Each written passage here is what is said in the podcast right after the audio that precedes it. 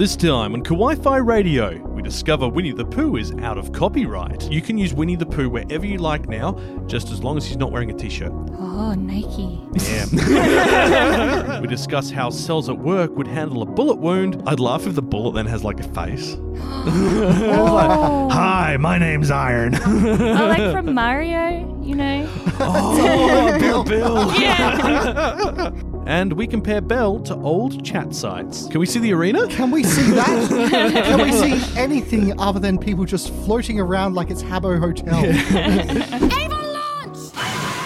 Tetsuo! Kaneda! Onita? It's over 9,000! Nani? Configure the language logic interface for Japanese. Wi-Fi. Wi-Fi. Hawaii Fi. Wi-Fi Radio!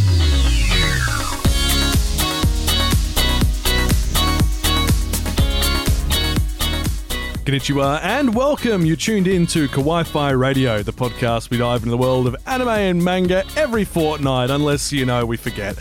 Um, I'm Kyle, and joining me are my co hosts, Kira Lee and Kenny. How are you both doing? I did not forget. Not this time.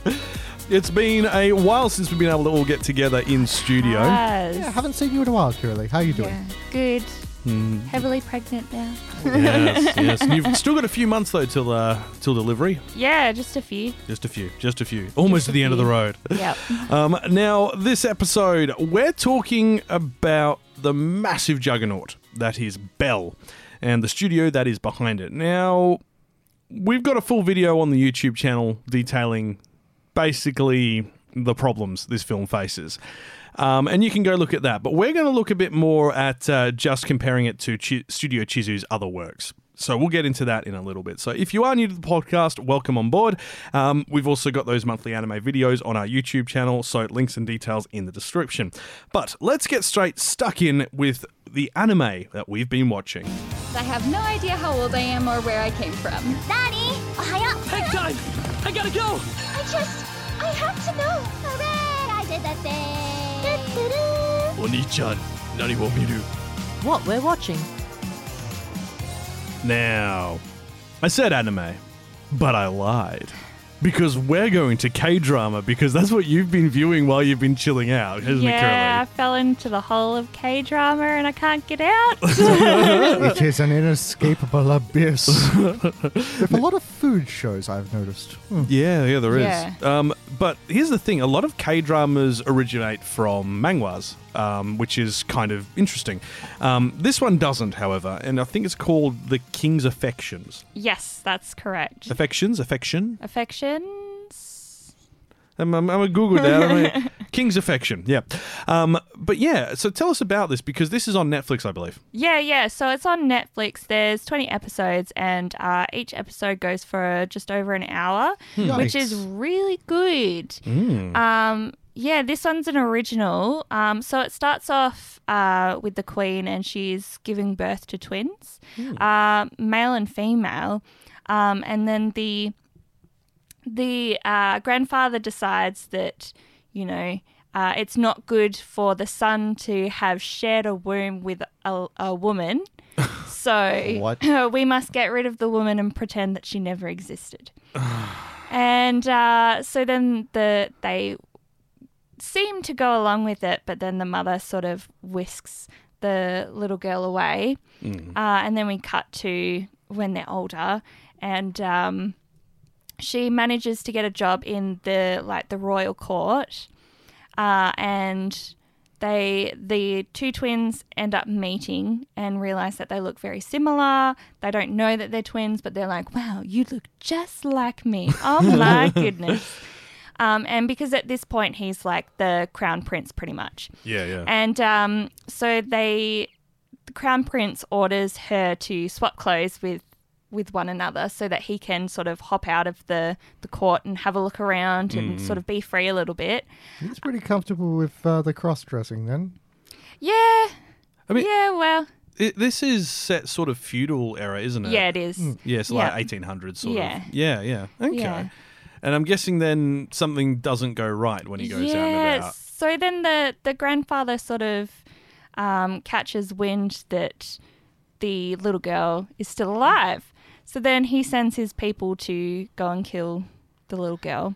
Who is in Um, fact not the little girl. Yeah, Oh. at this point, unfortunately, it was the prince dressed up as the little girl, and so they ended up killing the prince and not realizing. No. So then the mum goes and says to the little girl that you you now are the prince. You have to pretend to be the prince for all of our sakes. You you've that's that's this what sounds you like if, if this was like a Japanese manga, it would be Konosuba style, like uh, like a comedy of errors style series. Yeah. yeah, yeah. yeah. Yeah, I can't imagine this is too heavy on the comedy. No, my involving the goodness, no. matter? First two episodes, I actually cried quite a lot because it was Oh. really sad, like seeing the um, the boy die, Mm-hmm. um, and then the you see the mum pass away as well later on. Um, so it's basically Oh. The secret's gone. Yeah. no one knows. Yeah, yeah. Well, it was it, so um, the little girl who is now the crown prince. Uh, you jump forward about like 10, 15 years. Um, so, you know, she's quite, you know, developed now, but, you know, she's still pretending to be the prince. Um, so she has a um, an older handmaid and a um, like a An ser- yeah, an assistant, male assistant. They're the only two people who know. That's it. Um, and Ah. Well, I mean that, that makes sense if they're in constant close contact. yeah, yeah, exactly.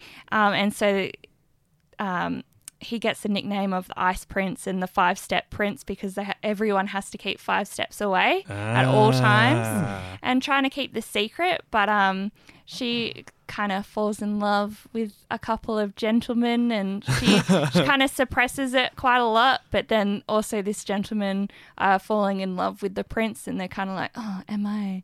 Am I gay? but it- Getting a it's- full like uh, General Shang from Mulan vibe, I think. Yeah, Yeah, exactly. Yeah. It's just really, really good. And the grandfather is just absolutely terrifying because he's still around and he is scary. You're He- watching this dubbed, aren't you? Yeah, yeah, I am. Is he still scary in the dub? Yeah. Yeah, Yeah, yeah. So yeah. they've picked a good voice cast then. Oh, Like, definitely. Dubbing can be pretty tricky in that Yeah. regard. Well, like no offense to Netflix, but generally their dubbing's pretty bad. this is true. I mean, it could be bad. I could. I don't. I don't know whether it's just the story itself that is. You're just so making it- invested. Yeah, Yeah. exactly. but um, yeah, the grandfather is just wanting to kill anyone who gets in in his way, and the prince is just like not wanting to kill anyone because yeah, why? just chill. Like that, as was, I think I mentioned to you as well. Like this reminds me of that um, the other K drama that I was watching with Emma, which was Kingdom, which is like um, a feudal zombie apocalypse, um, and same sort of thing. Like it's it's always about those feuding powers and how they go about it. But look, um, worth checking out. It's on Netflix. Um, I believe Emma's going to be watching all of it now as well, knowing her. So uh, yeah, definitely check that out. But let's um, we'll go back to uh, scheduled programming, which is anime. Yes. And we're going to talk about My Dress Up Darling, which is, I think, as far away from the King's Affection as you can get, realistically. Yeah. so, uh, My Dress Up Darling is a series basically about cosplay. Um, is probably the easiest way to explain it. It's cosplay creation, uh, going to events, and so on. Um, and this one, I start when I heard it was getting released, and I saw the character, I went, "That looks a lot like some of the other mangas I read." So I started reading it. It's so good. yeah, I've been thoroughly enjoying it. It's certainly got sort of the uh, pervy element, Mm-hmm. considering the subject matter. The uh, main girl wants to cosplay as characters from, uh, adult games. I adult think games and easiest way to explain it. Yep. which is hilarious. You see her talking about it, and the guy's like, "No, she's putting this on. She must be doing this to mess with me." And then he looks up at her face. Oh God, she's entirely serious. See, the, the thing is, as well as like that's the first outfit, and then other outfits follow, mm. and they're not what you'd expect. They uh, are all over the shop. You sort Oh, of okay. see a few of them in the opening uh, bit, so mm-hmm. you get an idea of the weird stuff. Well, to come. one's from a Magical Girl series, mm. and one of them's from a fighting game. Oh, nice. Yeah, That's cool. Um, and they all have you know elements of perviness to them, as as you'd expect. But I think there is actually an element to that. I don't think the perviness uh, detracts from anything. Like it's not like um, what would you say? Uh, Like High School DxD. High School DxD or um, something of the dead. What was it again? This- Oh yeah, High School of the High Dead. School of the yeah, Dead. yeah. It's not like those where it's just sort of tacked on there for fan service to get eyeballs on it. It feels like there is a genuineness to it. It's these two people, the main characters. One is very, very passionate about what he does, but very, very shy about sharing it. Whereas the girl is very passionate about what she loves and is very open about it and very defensive with it. And I think there is a whole lesson in this which is healthy in Yeah. a way. I think the ecchi stuff is just sort of what would you call it? Window dressing? Yeah. Well, I mean, look, I mean, I'll, I'll, I'll ruin this a bit, but it's already set, set on like all the information, but it is listed as a romance. Yeah. So, you know, it, it kind of makes sense with what we've seen in the recent trend of romance animes and mangas and so on for it to be a little bit fan servicey. Um, I'm going to sneeze now. Am I? Am I? Well, he sneezed. Oh Find my. out in the next episode. Oh my. um, no, it was not a delicious sneeze. Excuse me. Um, but um, I, it's I just love. There's that scene in the first episode where um, they're at like a hair salon, um, the main girl and one of the other girls who's her friend is telling the story about you know how this guy approached her and he was really good looking and all that. And he started up the conversation by basically having a go at the fact that she had like a, a charm from an anime On her thing. bag, yeah. And she just gave him the ugliest face. She's like, Yes, it's like, hey, is that from a game or something? Are you a total nerd? You suck. and it's got a dub coming too. Um, Funimation are dubbing it, so that's uh, it's that's definitely going to be worth checking out. It's, Interesting to see where this goes. I reckon this is going to be one of those instant classic kind of animes. Oh, definitely. Her face is just everywhere already. Oh man, everyone loves Marin. Like, and I don't blame her. Like from a character standpoint, like there's very few characters I've seen in recent years in the romance field that haven't had something that makes you kind of go, mm, "You're a little bit off." With in her case, it's just she's super passionate about Yeah. something, and she doesn't care if you see parts of her body while she's doing it because she's that passionate about it. Yeah. and that's I, I think that's quite refreshing it's very you know body positive Yeah, I think she has quite a unique look as well. Mm-hmm. Like being a gal. yeah oh wait till she gets tanned it, it happens Oh. for it happens for just it'll be like basically the equivalent of one episode. It's about three chapters and it's for a cosplay. And it's it's magnificent. It works so well. Um, but look uh, dress up darling on funimation dub incoming. Um, manga i believe is released by viz. I just found it at a local store so you know go check it out. Um, and that brings us i was going to say on the note of ugly faces given that people have, has anyone seen the ugly face from attack on titan recently? Yes! I've seen a great cosplay of it Oh, as well. really? I Yeah, believe I've seen the same yeah. one. You're gonna have to share that with me. So, Attack on Titan's back. Obviously, it's the final season, part two of three, because there is a film which is going to finish off all of it. Apparently, yep, I know. Why did you call it the final season? Shouldn't have bothered. Because, uh, yeah, and uh, I mean, just because it's the final season doesn't mean it's the final thing. yeah, but he, it's like you know how they say like you know from the creators of New Folder and New Folder Two is New Folder Three. Yep. It's, it's the same thing. It's just like just stop adding new numbers to the end of it and just name it what it should be. But um, the I think kind of what's frustrating me is that Crunchyroll and Funimation are once again promoting it like this is the end, and it's like if okay. any of you did your most basic research, you know it's not. Yeah. Like there's news articles saying there's a film incoming and that it is canonical film, not a recap film. Right. So, uh, no. so, Well, I mean, technically, they're not wrong. It is like the last season. mhm, but they're saying that this is going, you know, will this all be resolved by the end of this season? It's like, no, of course it won't. We know it won't. Yeah, true. And they've said that they're going to stick, you know, very faithfully to the manga, according to Mappa. But, um, you know, we're, we're getting. Uh, especially with uh, the most recent episode that came out this week, we're getting really into the depths of the lore that have been created for um, Attack on Titan, and it's it's really good. Like people are not going to universally love the end, just like people who are reading the manga didn't. Yeah, of course. Um, and I can understand that because it does go a little bit intellectual um, because it starts using things around the idea of consciousness and stuff like that is probably the easiest way to say it without expla- uh, Yeah. ruining anything. Um, yeah, yeah, everyone's got a different opinion on that sort of. So it, it's it's going to be interesting to see how people interpret it. Like, um, because you know how we've seen like everyone trying to push the ratings of Attack on Titan up so it beats Full Metal Alchemist Brotherhood, and it's, it's never going to happen. For, for for starters, Full Metal Alchemist Brotherhood's fifty episodes, and all of it got is getting rated at once, and it's up that high. And this you've got seasons of Attack on Titan, and none of them are hitting that mark. So It's look, I don't like the idea of comparing one anime to another and stuff like that, Mm-hmm. but I think they both have their place in the top of the list. Oh, I Yeah. just mean that Mal's rating system's broken. Oh, yeah. Because for with the way my anime list works is you rate the individual seasons, and my uh, Full Metal Alchemist Brotherhood was just one season, so therefore you know Attack on Titan gets what's that uh, eight attempts to knock it off the Yeah. top. It just seems a bit weird. it's like if if the previous seasons weren't great, you know, if they're only a seven point five or seven point six, you can hardly say that the new seasons are nine point two Yeah. But you know the whole thing is but that that's just that's just me being a grumpy old man um, just like with the anime awards Oh, but would you say that like we've all watched a lot of Attack on Titan? Could you say that it is better or as good as um Brotherhood? Brotherhood? no No. I, I look i'd still say it's an amazing anime but attack on titan's pacing goes all over the shop Ooh. whereas Yeah. brotherhood's is very consistent the whole way through I agree, but I d- like I- I'm the same as you, Kenton. Uh, like I can't compare them because they're just they're different. The, Yeah. the stories are different. Yeah. Like you can't, you know. Oh, I, I, I like story wise, they're both magnificent. Well, but yeah, just, yeah. and th- this is the thing. Like, I love going into the deep nitty gritty critical and looking at like you know the pacing and how they structure things and so Yeah. on. And that, that's just the way my head works. And for me, that that's what I kind of look at. I go, okay, Right. how well does the story flow? Does it? Um, do you feel like you've lulled? Are there moments where you struggle to get through episodes and stuff like that?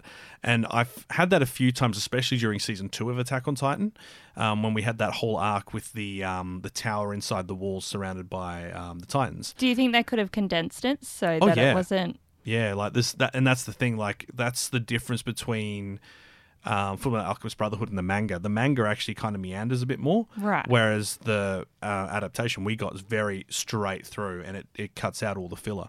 Yeah. And I think because this is probably because I watched so much Naruto and I'm so done with filler.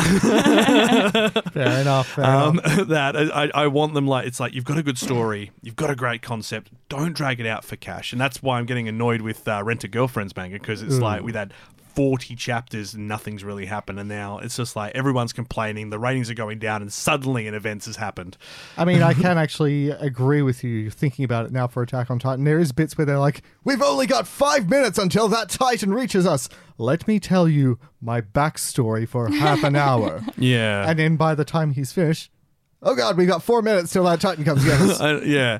So hey, like- sir, let me tell you my backstory. Okay, you're there. yeah, and I mean, like, don't get me wrong. Like, there is a there is a place for you know doing backstories and telling it, and they're doing it quite well in the current season. But I think um, they, they kind of dragged their feet a little bit with some of the older ones, where they could have been a bit more efficient with how they told the story. Right. Because, and we, we've discussed this many times, you and I, Kenny, is that the when you transition something from one media form to another, you do have to make adaptations so it fits that media form. Of course, yeah. And like you look at books like um, the Harry Potter franchise, for instance, the amount of content that is in the books that doesn't make it into the film, while it might frustrate some of us, it makes it so that the film's pacing is really good the whole way through. typically. Though Yeah. sometimes, if you were to take, say, Lord of the Rings, and I am go- probably going to upset a purist out there, mm. they removed a bunch of stuff from the Lord of the Rings books that didn't make it into mm. movies, like Tom Bombadil mm. is this random character in the books who they sort of stumble upon, who is basically an all-powerful genie that spends his days skipping through meadows while his house is next to a horrifying burial ground for monsters Yeah. he has this hot blonde wife and he just spends his days singing and dancing around. He could have accompanied the fellowship with the ring and they would have had no problems at all if he only gave a damn. but this, They- but he's this not is the thing. in the uh, movie Well, he's, not, he's because not in the movies. it would because- have been just a massive tone shift from them being chased by ring wraiths to hey the day the day day day day day day finding a bloody leprechaun. but I mean, like that, it's the same sort of thing with like um, when we see, like, for instance, when they go into the forests in uh, the start of the second book. Yeah, yeah. Like they spend a lot of time describing the forest and that information, but on screen that's about three seconds. like Yeah. you don't you don't need to go. The wood was brown. Yeah, you know? that's that's just Tolkien though. He gives Yeah. a description for every But- tree he comes across. Yeah, but but that's the thing. Like this, this is what I'm saying. Like you don't need to adapt everything. You just need to adapt the core story. And sometimes, I mean, because we do have the issue at the moment with anime and the time frame it takes to develop them with COVID and all that, we get mm. delays. We do see a lot more filler at the moment than we normally would. Um, so it'll be interesting to see how it kind of pans out towards the end of this season with um, Attack on Titan. Because I don't think Mappa's got a great deal of shows that they're working on this season, which is quite interesting. Um, whereas Cloverworks once again has three, and in my humble opinion, only um, I mean, dress for- up darling stands out. For the sheer amount of hype they have given Attack on Titan, you can be certain they would be putting a lot of attention onto this. They Yeah, want oh to get this gosh. right. Otherwise, they are looking at a promised Neverland situation. Yeah, yeah. That being said, though, they had like the trailer for this episode uh, for this season's first three episodes already out like twelve months ago. So we already knew that they'd created most of it. So I'm hoping that Mappa's actually already finished making the whole thing and is now just releasing it. And the the, the staff are just like, yeah, we're done. We're on the next project. yeah, well, working on the movie. We're Yeah. already at the beach. Yeah, we're, we're at the beach. It's amazing here. Do you see? There's a girl fishing. Um, but um, Attack on Titan is pretty much on everything at the moment, so go check it out. Um, Crunchyroll Funimation, the whole shebang. Um, if you've been watching something interesting this fortnight, something new, something old, chuck it in the comment section below or over on our social media on the episode preview post. Um, now, that means we do have to get stuck into the main topic of this episode, and that is Belle and Studio Chizu. Kawaii Fi Radio. We'll be there on time. There's 20 minutes of ads. Cinema Club. Alrighty. Now. Spoiler alert. I hate it. Spoiler alert, I did not enjoy it either. Kiralee, your time for spoiler alert. I did not watch it. Oh, that bad, eh? no. kidding, kidding. Um, well, the, the thing is, is that when we've had a. Uh, so when Belle landed in cinemas here in Perth, it was during a. Uh, so I think we've mentioned this before, but we've been very lucky in Western Australia that we've hardly had much Omicron spread. Our uh, state government is focused on. Sorry, not Omicron, COVID spread. So our state government focused on an elimination strategy, and it's worked so far. We'll see how it works going forward, but we had a Omicron incident, and that made everything kind of go lockdowny, and we did, just didn't want to kind of all risk rushing out at once. And Kiralee, with you obviously being pregnant, it's not wise to put you in harm's way. No. Exactly. So we decided, um, you know, we'd all go and see it where and when we could. Um, and me and Kenny managed to go and see it. Um, the rest of the team, I, I think Aaron has seen it. Um, so. But he's at work at the moment. Um, Aaron's doing insane hours until I think mid February. So he will be back soon, I promise. Uh, he has bought us a Giga pudding for uh, the YouTube channel. And uh, there is a video coming for that. so, uh, start, if you're not subscribed to the YouTube channel, go over and hit that button as well. Um, but um, we all went and saw Belle where we could, and if we couldn't, then we kind of just talked about it and explained the story plot and all that. And I think first things first, Belle is probably the most beautiful film Studio Chizu's ever made. Like visually, it's probably the most stunning thing I've seen them do. You look at the backgrounds, you look at the flow of animation, character design is still kept quite simple, but it looks nice. And the CG in it is probably the best I've seen outside of ufotable, which are the guys who do Demon Slayer and whatnot. Um, what, what Fate Grand Order? That's that, that's the one. The, the Yes. Fate universe. Um, and it doesn't. It might surprise you to hear this, but the person who designed Belle's character designed characters for Frozen. That is a little surprising, huh? Yeah, um, I didn't realize this until I was reading up on it a few days back, and I was like, "Wait, what?" So what, And the studio just uh, you know knock on Disney's door and say, "Hey, can we can we borrow that one?" Well, I don't know. Um, I don't know if he designed like the main characters, but he's part of the 3D design team. So I don't know if he was like the lead designer or just part of the development team or what. Who knows? I mean, considering a bunch of the stuff that happens in it, it wouldn't surprise me if they really wanted to get on Disney's good side for this. yeah. yeah. Considering, I mean, so the story of Belle is lifted directly from the original of Beauty and the Beast, the original French variation of Beauty and the Beast. And uh, there are scenes in it which ape the Disney movie. Yeah, There is yeah. the ballroom scene shot for shot. down to the camera angles and I don't know why, but I felt like that was treating me like I was an idiot.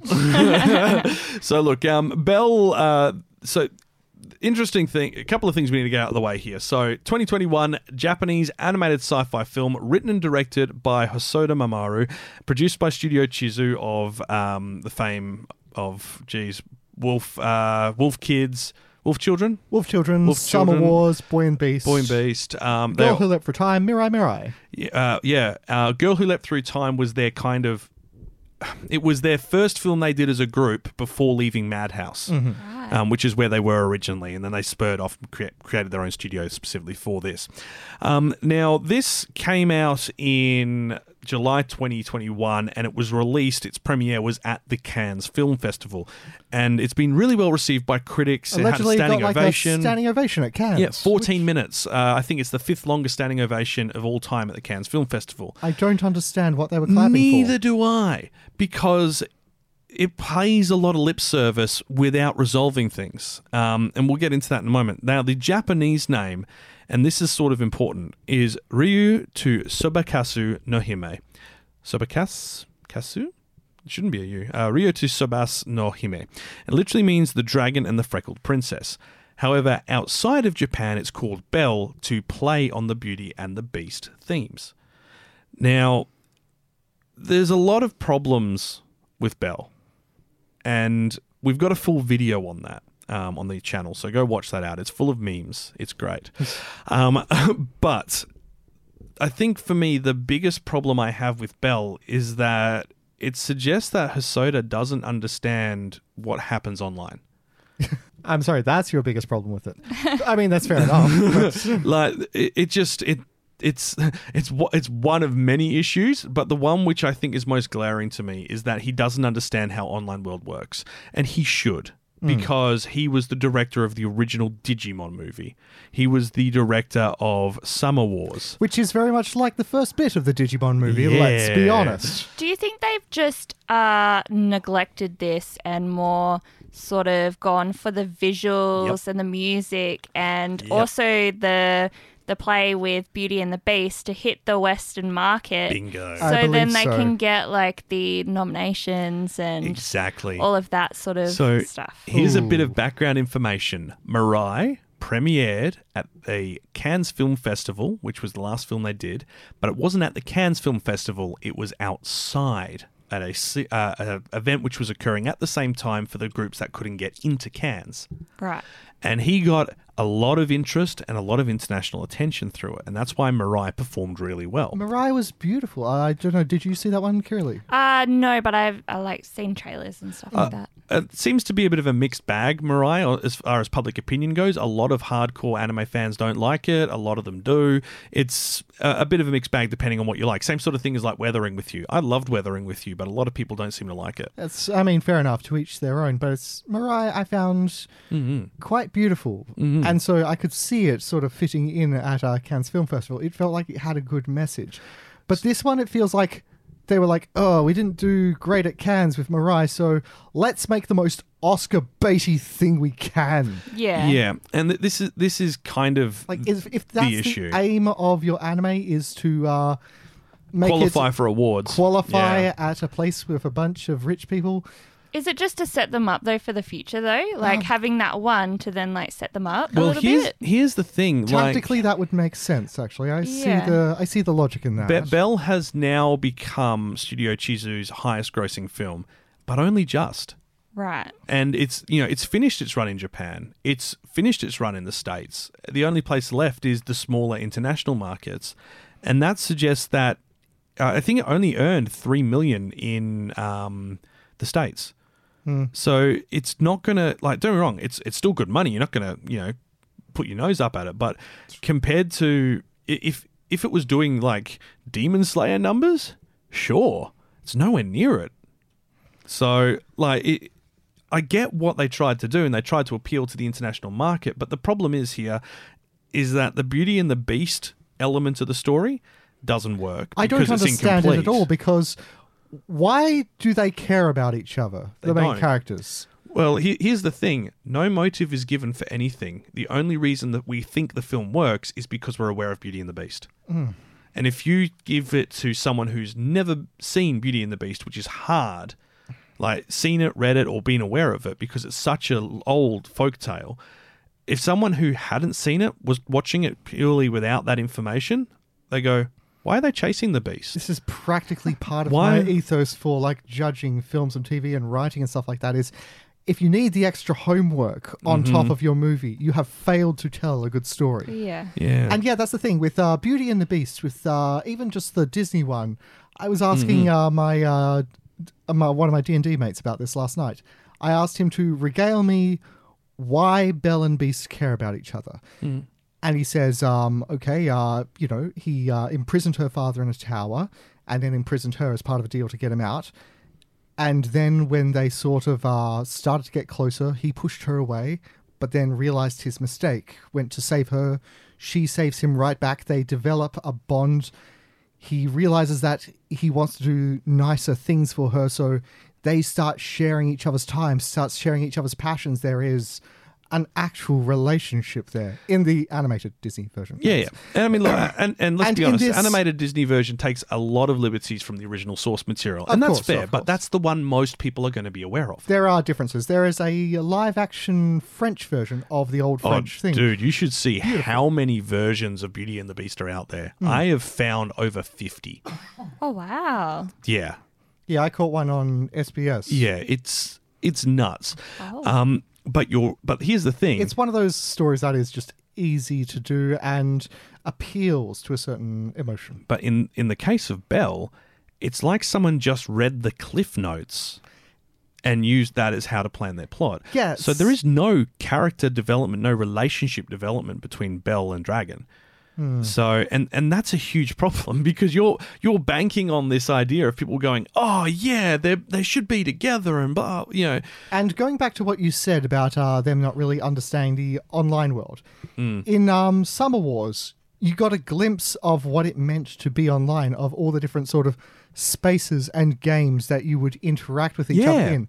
In this, you hear them talk about how Dragon is like a this awesome fighter in the arenas and stuff like that, and you're like, cool. Um, Can we see the arena? can we see that?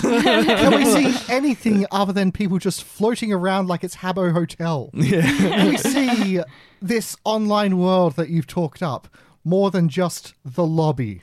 Yeah, and th- this is like one of my biggest criticisms for Belle's idea of you. You is simply a place for the story to play, to happen in. That's all it is. And they've sold it as if it's such a core, p- important part of the film, but nothing happens in it. Yeah, you don't make see us care people about the world. doing anything in it. You don't.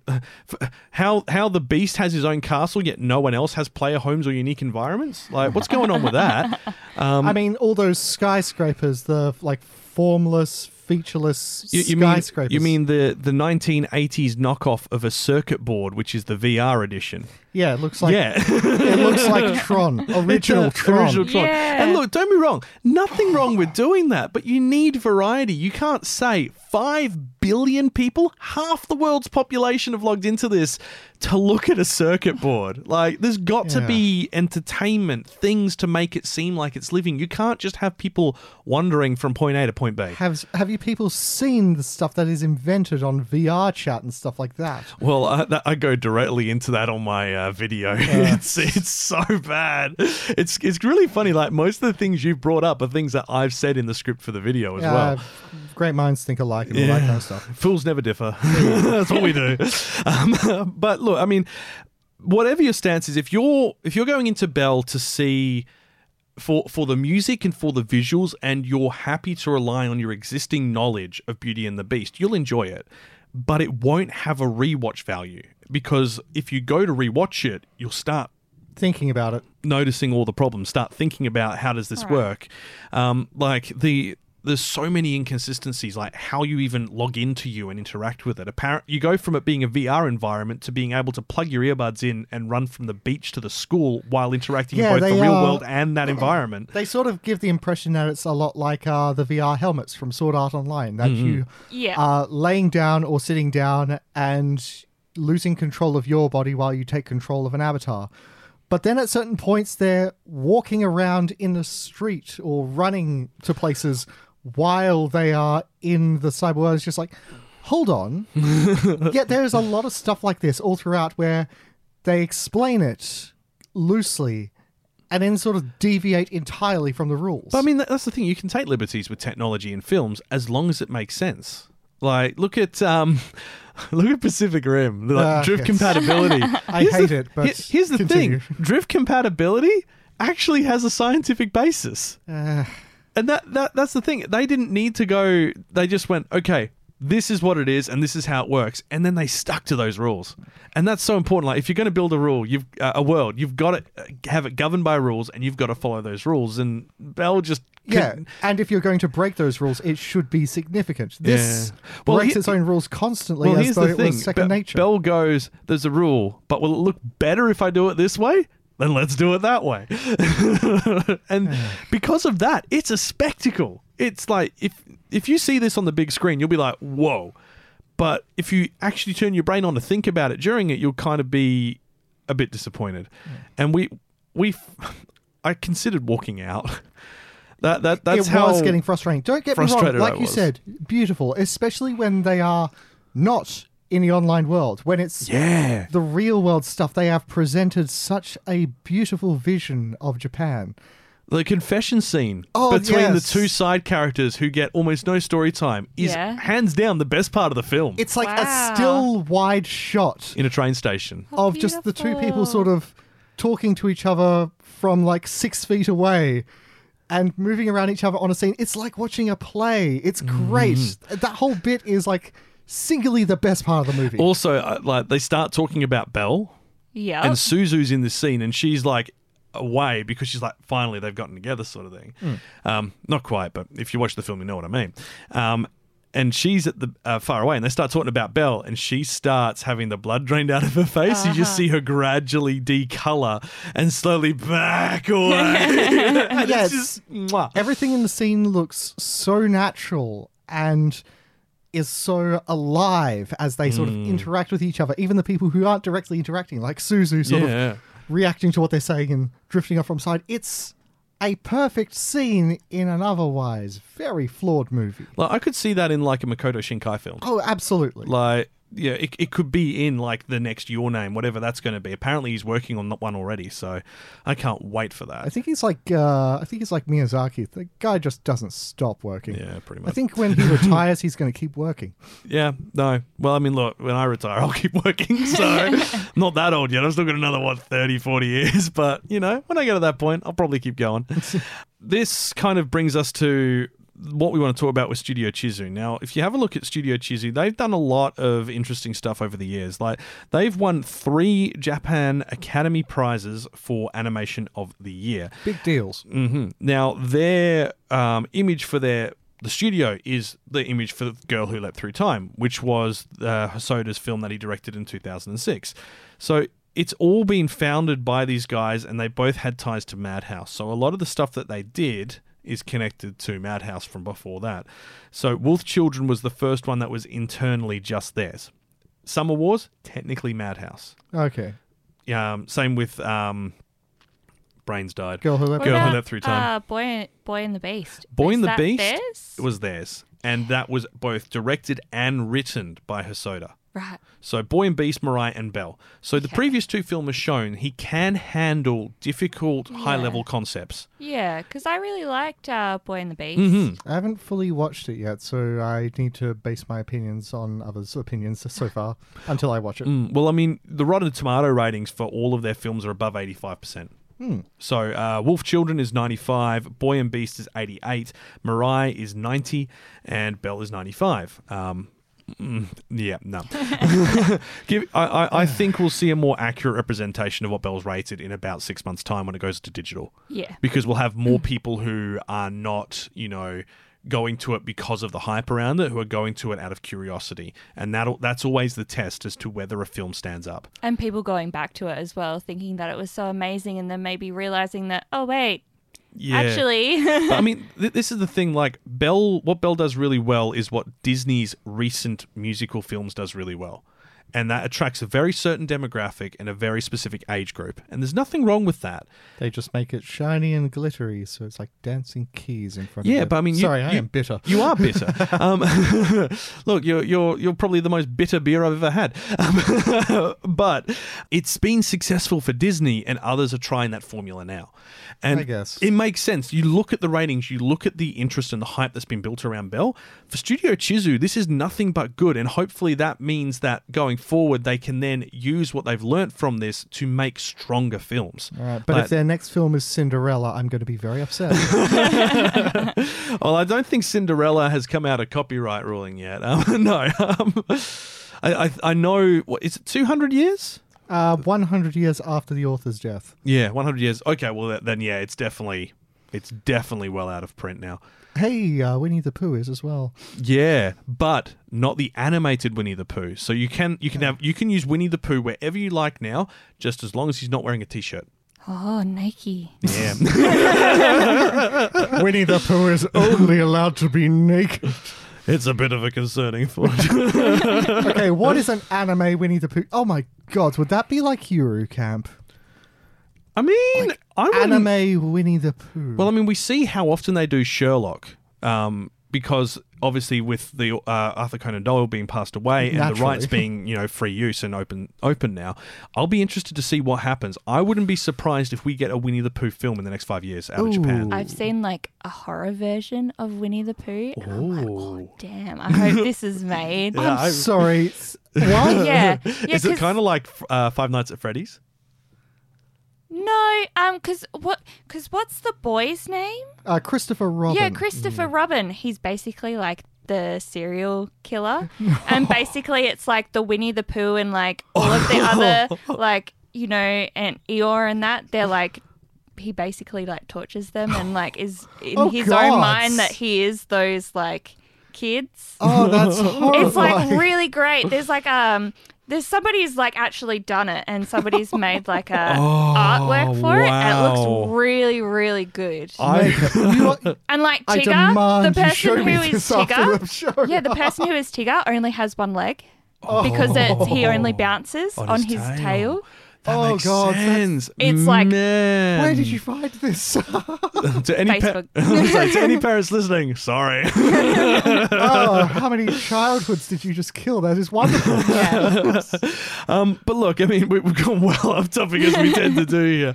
Um, but back to Studio Chizu. So this all started in 2012, and it tends to be about a three-year cycle for them between films. So 2012, 2015, 2018, 2021. So the next one we'll expect maybe 2024, 25, depending on COVID. Yeah, fair enough. Um, so I'll be interested to see how they do this. And Belle, if you're looking for basically a Japanese style Disney film, Belle's probably the closest we've got.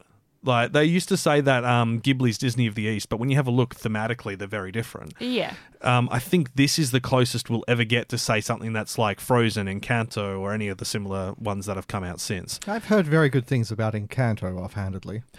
Uh, I have many of the songs stuck in my head.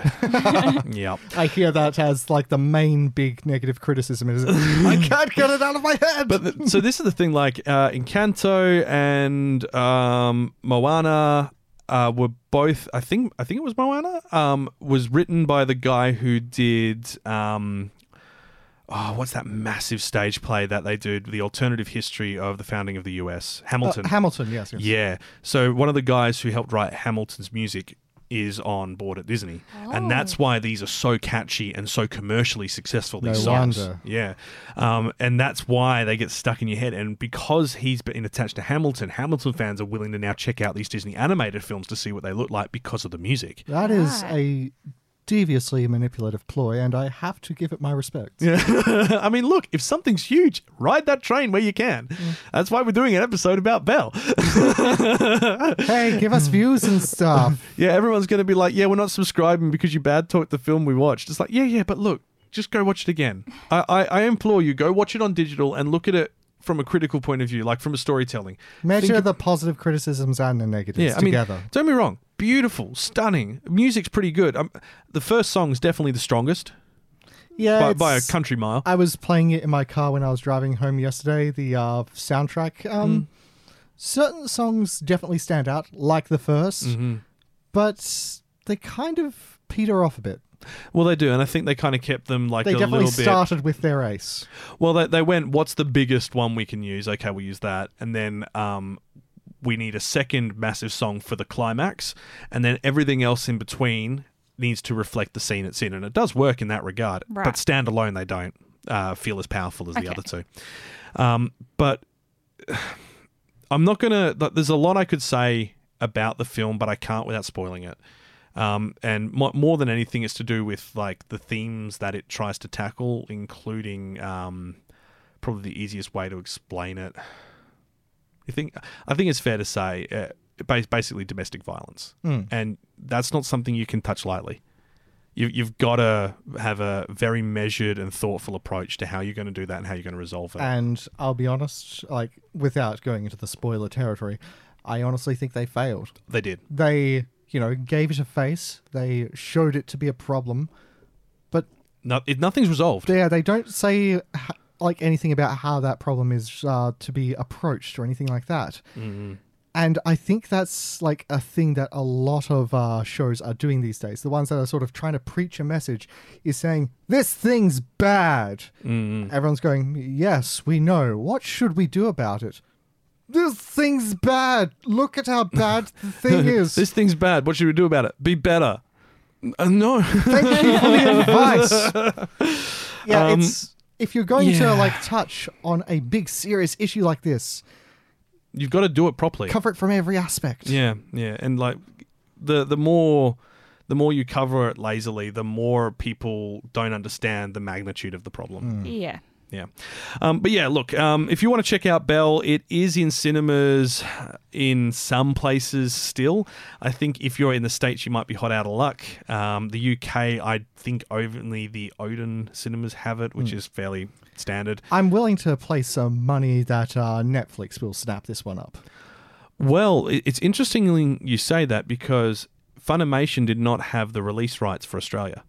And to my knowledge, they didn't have the release rights for cinema in America either. What the hell? So I think it's been done through like Roadshow Pictures. Uh, it's GKIDS, so it tends to be like an independent. Um, they GKIDS will do the translations and the international release, Right. just like they do with the Ghibli films, but they won't go through the normal um, Oh. streaming providers because you have a look. You don't find Ghibli stuff on like Funimation. Yeah. No, no. Yeah, that's, that- I am never going to understand the whole international distribution thing. It seems. highest bidder.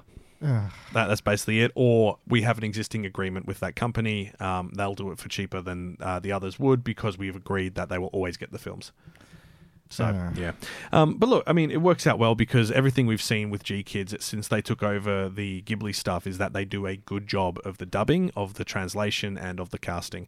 And I'll be honest, like everything I've seen of the dub because I saw it subbed in the cinemas, but you have a look online for the dub, it's actually really well done Okay. Fair enough. because fair um, GKIDS released like the first the first three minutes of it and the scene where the um, where dragons introduced. Hmm. So it's it's pretty good to show like the quality of the voice acting. Actually, no, wait, that's another thing we have to go back and talk about. Mm-hmm. I mean, I believe you uh, might cover this in your video, their whole uh, how your avatar is picked thing. Yeah, it doesn't work. In- Let's just leave it at that. in the opening, there is whales, and in one Mm-hmm. of the concert, there is whales. Are those people? did, did people enter the game as whales? Because you don't get to choose what you look like in this world. but but you do Well, because yeah. you upload a picture, and everyone would upload memes.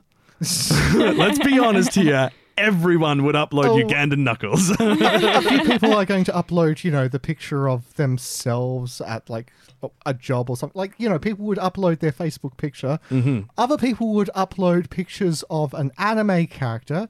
Yep, And you people with your anime profile picture, you know who you are, and I love you. and that's you. But that's the thing, there is definitely going to be diversity on what people are going to look like, but not to the weird degree that there is in this the- show. uh, I mentioned Are the whales people or not? I'm more interested in cat biscuit. Um, Oh, yeah. Yep, it's a weird looking biscuit that is shaped like a phone and a cat. It's um, I'm like, you know, how did you get that? What There's also a guy who's a bucket. What happened to him? Uh, and then there's a pa- there's several packs of playing cards and individual cards. I'm sitting there going, biometrics don't tell you about people's behaviors as far as like interests go. They tell you about like movements and gestures and whatnot. They tell you about the physical dimensions of the body. They tell you about the stuff that Fitbit will collect or your yeah, Apple it's Watch. the stuff we were talking about before. How they make a rule, but then stick to it about as rigidly as old glue. Mm. I want to know, like, because we see so many things that are not humanoid shape. I'm sitting there going, is everyone photographing plush toys? What happened? is, is that what's going on here? But yeah, look, um, go watch the video. Um, it is, if you have seen the film, it's full of spoilers um, for the film, so do, just be aware of that. But uh, I, do a pretty deep dive in there with like how these things are implied to work and how they actually do work, and what we can then take away from that.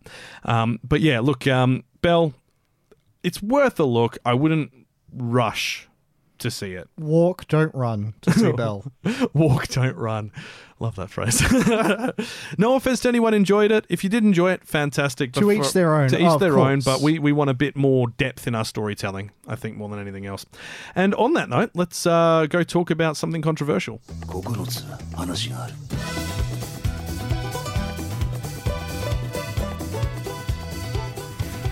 Wi-Fi radio.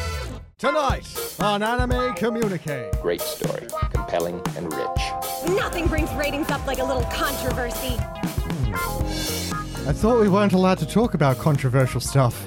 We just did for half an hour. Fair enough. I have a list of controversies. Now, uh, Anime Communique, as always, plenty going on in the world of anime news. Uh, not as much as usual the past fortnight, and that's kind of typical at this point of the anime season. We don't tend to get announcements for new shows or sequels uh, normally till about the start and ends of the quarters. So um, we're kind of in that lull point, but there has been a few interesting things. And we might as well start with cinema because the Jujutsu Kaisen Zero film is finally getting an international release and it's been doing quite well at the Japanese box office. Now it's going to be launching in 1,500 theaters in the US and Canada in on March 18, and we're also getting it in Australia, New Zealand in March as well. Uh, different times for different areas, and I believe the UK is also getting it as well. Fantastic. So proper international release over March and April. Um, coming soon to theatres in UK, Ireland, Australia, New Zealand, France. Germany, Belgium, Luxembourg, Austria, Switzerland, Sweden, Finland, Netherlands, French speaking Africa, and Latin America, and additional on. territories to be announced at a later date. So they're going full bang with it. And because it's a Crunchyroll series, Crunchyroll have the rights for putting it out. so anywhere Crunchyroll have a streaming service, you can pretty much bet you're going to get it in the cinema. I definitely rely on Crunchyroll more than other streaming Well, I mean, services. They're all the Same. same now, so you know it's uh, they, they've completed his face. He is finished. Funny Roll is here to stay. what? Haven't haven't you seen the meme? So the Funimation logo is the smiley face, but no Yeah. eyes, and people then just go put the eyes from Crunchyroll for his eyes. Oh. I think I think I made that meme years ago. Sounds like a horrible Frankenstein, but sure. Yeah. Um, but uh, yeah, so Jujutsu Kaisen Zero film. Oh, what? uh, the- completely unrelated, but someone's went and superimposed Komi's head, face, like just the top half of her eyes from Komi Can't Communicate over Marin's face from Dress Up Darling um, with that awfully cheesy, sneaky grin. Love it. Um, so, yes, uh, Jujutsu Kaisen Zero Tokyo Prefectural Jujutsu High School is a manga prequel story, and Mappa is animating it again with Toho's distributing it. Um, Almost this- as big as Demon Slayer. it is. It is. And I think once we get to season two, if they do head down that track, um, I think it will end up being as big. Um, this is not doing as good as Demon Slayer did at the cinemas, and that's to be expected because Demon Slayer is just a juggernaut. And to be fair, based on the current season, just I'm really glad I kept watching it. It's What do you so guys good. think's better, Demon Hunter or Jujutsu Kaisen? Ooh. Ooh. I'm going to say Demon Slayer for I'm, me. I'm going to say Demon Really? Slayer. I say Jujutsu Kaisen. Wait till you see this new season because you haven't seen Demon. No. Uh, you haven't seen Infinity the- Train yet. Yeah. okay, Um, but oh, if you're like comparing if you're the comparing big if you're, fights, compa- if you're comparing just season one to one, it's about equal footing. Like the boogie woogie fight in hmm. Jujutsu Kaisen is phenomenal. yeah, I'm going to agree with you there. If you're just comparing the first seasons, definitely, definitely equal footing. Like I I feel thi- like it's more gritty, Jujutsu Kaisen. oh yeah, Jujutsu Kaisen is definitely more Yeah. gritty. Like it's I think it also has the it's got a bit of added bonus that it's in a more modern setting as well. Yeah. So it makes things a lot more Contemporary and relatable. relatable. That's what yeah, I'm looking for. I guess, yeah. But um, don't be wrong, I love them equally, and th- it says a lot when I I really struggled to get through the last few episodes of season one of Demon Slayer, but I haven't struggled at all with the new season. Okay. Like it's mwah, perfect. And both of them have adorable sidekick characters. I mean, in uh, in Demon Slayer, you have Nezuko, who is a small, and in Jujutsu Kaisen, you have Panda Man. I love Panda Sensei. um, but yes, so this is going to be out uh, everywhere that they can. Um, it did really well. It opened on December 24th in Japan, and I think over that time it sold over five and a half million tickets, uh, seven billion yen. So that's uh, I'd say they made their money back. 67 million US dollars in just the 18 days since it opened. Wow. It is the Whoa. 80th highest earning film in the Japanese box office history, and it is staying in the cinemas, to my knowledge, for another month and a half. I'm sorry, Yeah. it got billions of dollars. Billions and, of yen, okay, yeah, millions of dollars.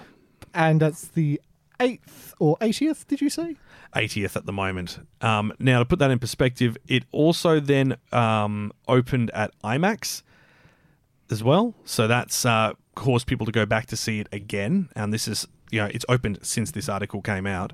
Seeing an Um, anime in IMAX would be pretty special. Yeah, um, it's earned 23.5 million in its first three days. Jesus. So it's it topped the box office charts for the opening weekend. So it's it's going to be fine. It's not going to struggle. I mean, I don't think that was ever in doubt, but wow. I don't think it's going to get like it's not going to hit Demon Slayer levels. Nothing will. Demon Slayer is now number one. Even Belle's Yeah. nowhere near it. Um, but it, it's it's going to go there. It'll be in the top fifty. Like it, it will do well. Um, but um, that takes us off from there to well, I mentioned. Um, I was going to go talk about the Ghibli theme park, but let's just quickly mention the Odd Taxi film because uh, you brought this to my attention, Kenny, and I completely forgot about it. I meant to put a post up about it too. Um, so, Odd Taxi, which was an original anime series last year, um, sort of a pseudo crime thriller series about a taxi driver. Really interesting ways that they've constructed all the shots and all that for it. Um, it's getting a film project. Great character writing. It was just Mm-hmm. like nothing I had seen before. Yeah. Um, this is a film that is a reconstruction of the TV series, but depicts what happens after the anime's finale as well. Oh. So it takes the story further. Okay. And that's what I want when I see an anime adaptation, a film adaptation of an anime. I want So it's to a recap? add something. It's a recap and a continuation. Right. Um, and that, that's what you want. You want it to compl- i- If you're going to like like what we've seen with um, Attack on Titans collective films, like they they collect the information, but they don't really add anything. Yeah. So they're useful for if you want to catch up. But if you wanted to catch up, watch the whole. I'd watch the whole thing. like that, that's that's me. You know, some people need a quick primer or a good introduction, but Mm-hmm. showing something which is, you know, what you know plus extra, yeah, that's that would definitely sucker me in. Well, that, that's how Demon Slayer managed it with the Mugen Train arc.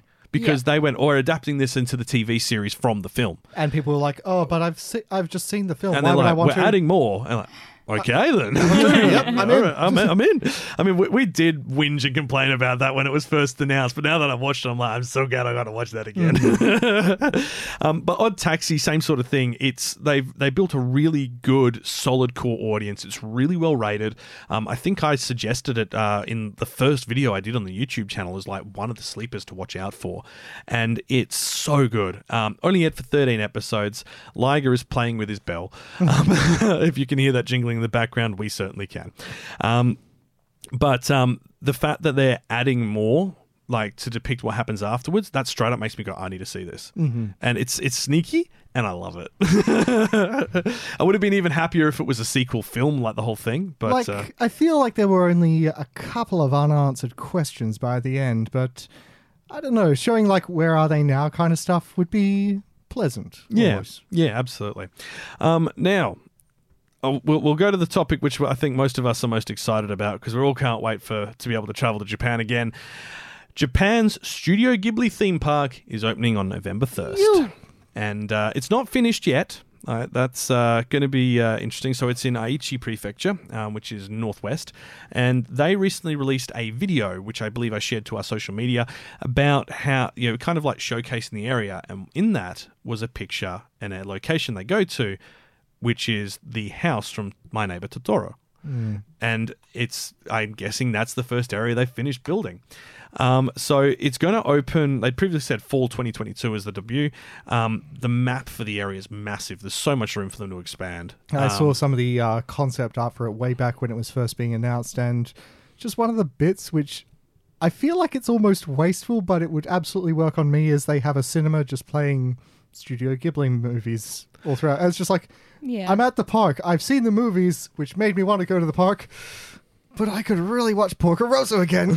well, here's the thing. So Studio Ghibli have a in their um, museum in Tokyo have a load of exclusive films which only play there, including the sequel to My Neighbor Totoro. They're short films, so this one's like the journey of the cat bus and stuff like that. I've seen bits, like concept art bits of it. Exactly. Now, those are played on like a rotating schedule at the Ghibli Museum, and that's the only place you can see them. They're never released physically, never released digitally. It's to encourage people to have a unique experience when they go there. And I see them doing the same thing for the park. Sinister, Yeah. manipulative. I love it. Mm-hmm. We must go. I wonder how far in advance you'd have to book. Well, this is the yeah. thing. Yeah. It's it's meant to be a theme park, but the way they talk about it is they they don't really keep using the word theme. They keep using the word park, and I'm wondering how open access it's going to be. Yeah, Oh, it's, it's gonna be closed. I didn't see too many like rides. or They want the money. Oh, they they better be getting money. Like, give me that money. Yeah. yeah, I I didn't see many like uh, rides, roller coasters, or things like that to it. I think it's going to be very much more, almost like an expansion of the museum in yeah. a way. I think so too. So I've just pulled up the article from 2017 when they announced it, and that was so it was going to open in early 2020 originally. Um, that was the planned date. Obviously, things have changed there. Uh, it's planning on opening a Ghibli park at a 200 hectare area in Aichi's Expo Park. The Expo Park is something where you can control the in and outs of all that. It's basically like um, our sort of showgrounds uh, area that we have here in Perth. Um, and uh, there you go. There's a picture of the house. So cute. It's gorgeous. Um, and they've got well, they've got a Ferris wheel there already, I guess. Um, but one of the uh, interesting things for the area is that it's so it's massive. It's so big, um, and it's. I think they say it's about six or f- is it four or five times the size of the current site they have for the Ghibli Museum, and that's not including the areas they haven't expanded into. And they've basically been given a free run of the park. If they say they want that area, they'll organise for it to be transformed. Yeah, they've showing got sort of like Yeah, money, money, big money. open areas. I'm seeing ones called Youth Hill, which has um, Mm. Howl's Moving Castle and um, uh, from On Poppy Hill kind of like locations. There's a Yeah. big warehouse with sort of like a village inside it. Yes, the warehouse isn't attached to any um, film. It's Oh. just literally the hub where there's going to be shops, there's going to be food. Um, Or what if it's hinting at a future film? I mean, it could do. So you've got a section based on My Neighbor Totoro, which is the first to open. Uh, two more areas. One is the village in Mononoke. Yeah, I'm looking at the map for it now. Mm-hmm. Like you said, there is so much room for expansion and additional stuff.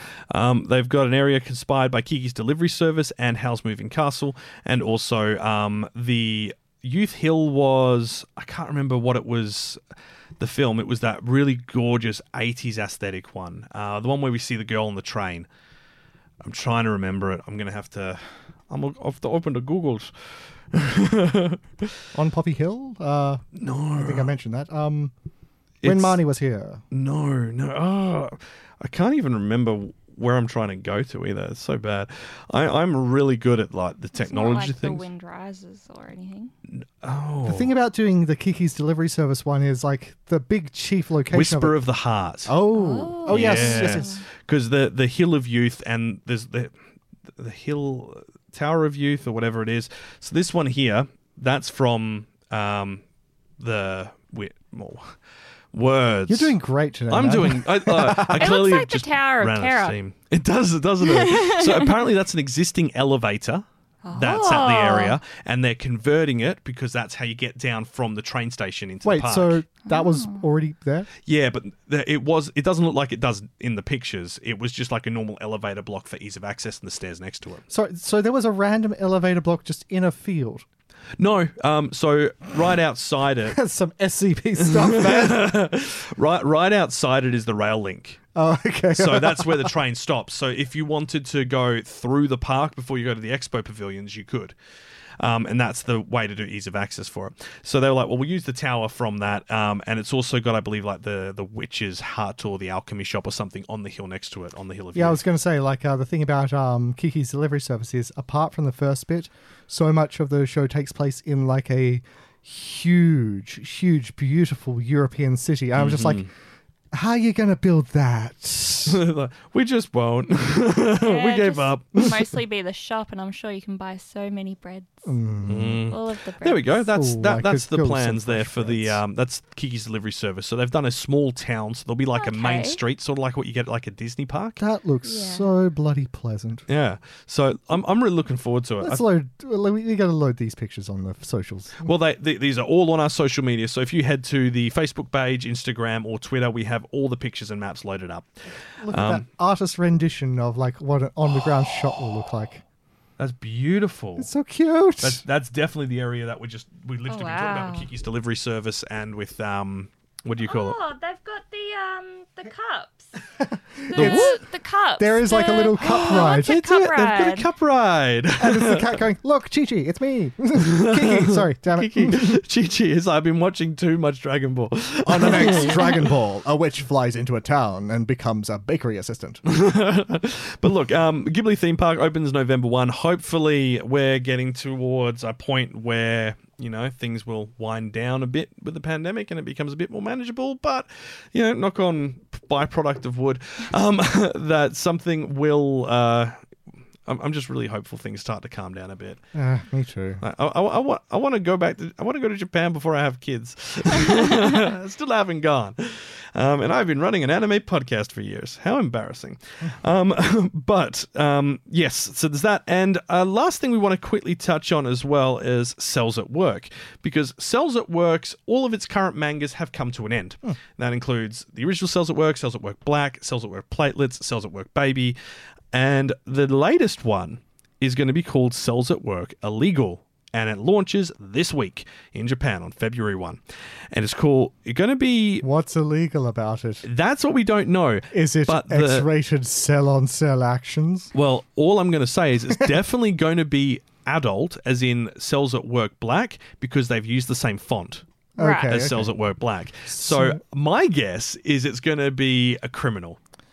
That checks out. So, uh, illicit uses, um, maybe bodily injuries. Like, maybe the uh, climax they can lose a limb or something. taking a bullet or something. Yeah. and then the bullet's still inside, and you Uh, know, all- seeing that, All the yeah. cells swarming around, going, "What is this?" Yeah, quarantining it off. And... I'd laugh if the bullet then has like a face. Oh. Hi, my name's Iron. That's, it's, it's just the yell in a face from Attack on Titan. Or like, or like from Mario, you know? oh, Bill. Bill. Yeah. Yes. Look, if uh, if the people doing cells at work illegal are listening to this, I doubt they are. But Bullet Bill needs to be the face of the bullet that strike eventually will strike this poor young fellow. Um, oh, that was the other thing I was saying to you. Potentially, like so- showing how the body reacts to getting a tattoo. yeah, it would That'd be, pretty really cool. interesting. So um, th- there's a lot that could um, be pretty interesting in this, and um, I'm really quite excited to see how it pans out because I think like Cells at Work Platelets was cute, Cells at Work Baby was cute, but they didn't really have like a a strong sort of like direction to their plot. It was just Yeah. kind of a bit like with Baby, it's like oh here's what happens during the nine months. Um, you know, of gestation and then after birth. Which, you know, is Which- fair enough it's on its helpful. own. This show is monumentally educational. Mm-hmm. I've met med students who have like watched a bit of it and say, dude, I wish I had had this like when I started. this would have been perfect. No, I've heard that as well. And they get a doc- uh, there's a guy on YouTube who watches. Yeah, I've seen that Yeah, the doctor. Yeah. So having like having the show go from different aspects and showing the different health effects to different people that is great, and so I can definitely see the appeal of the uh, cells at work baby one and stuff like that. Yeah. And the illegal one, ooh, yeah, there's so many avenues you can explore there, like uh, what Mm. drugs do to a system and stuff like that. Yeah, I mean, they, they could even just do like um, basic things as well, like uh, overexerting themselves, or like what happens when the body a body almost drowns. Ooh. You know, th- there's a lot of space. There's a lot of dark stuff you could cover, Yeah. but very, very, you know, proper questions about the body. Yeah. Yeah. So yeah, I, I'm really interested to see how they handle it, and I think like if you know the it cells at work at Black, cells at work Black is anything to go by because that went absolutely bonkers uh, when the anime came out. Like it, it outrated normal cells at work. Yeah, yeah. Um, I, I think this could be the, their next anime. So I'm really hopeful that this does do a good job. And as we said, so much for them to pull from. But yeah, and that's kind of the anime news in a nutshell because, uh, well, anime communique, it's what we do. Brains Yeah. run out of juice. Let's go get some brain juice. I got my Red Bull here. I probably is- should have drank more of it. Alrighty, shall we uh, trundle on? Kawaii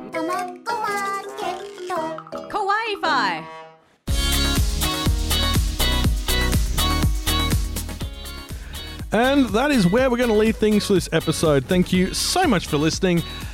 Next time, I'm not quite sure what we're doing yet because we're kind of distracted by pudding. Yes.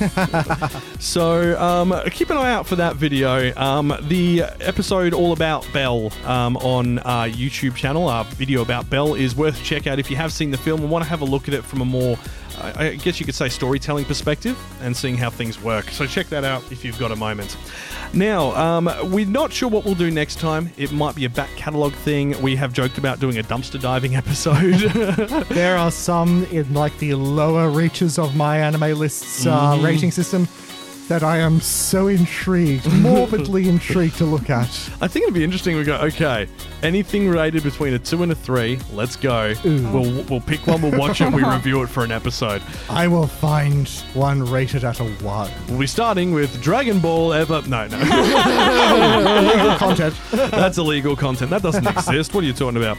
Um, but if you have enjoyed what you've heard, we'd love for you to hit the subscribe button and use my words. Join us for future If you've episodes. enjoyed what you've enjoyed, keep on enjoying, it. yes, yes. Um, if you are listening over on YouTube, hit that like button and subscribe as well.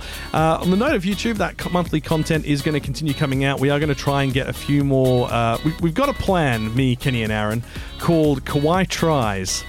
And it is, um, it- it's going to be interesting, and that's the going to be the first pudding video. Um, we've also got a few restaurants who've got some interesting uh, Japanese style foods that we want to try out. So we're in talks with them at the moment. Like moment. not just stuff that you can go and get at like a little uh, izakaya, Mhm. some of the proper traditional stuff. Like, how do you make natto, like proper natto, outside of Japan? How do you get sea urchin outside of Japan for cooking, and what regulations are behind it? Tastes like the ocean. It does. It's literally a mouthful of salt. It's, it's quite impressive. if you would like to support the channel um, so that we can do these things, we also have a Patreon. We share extra content such as episode outtakes, video extras, and show updates. And if you can afford to support us, it'd be greatly appreciated. Also, sharing on there the development of the new studio, aka my new house. There is a slab. There is a slab. We haven't had a slab party, but that's mostly because of how hot it's been here. So yeah, my goodness. I can't wait for it to be winter again. I love winter. Winter is coming. If you'd like to join the Kawaii Fi community, head over to our socials. All the links are in the episode description as well. You've been listening to Kawaii Fi Radio. Thank you for joining us, and until next time, Winter watch is some anime. coming. no!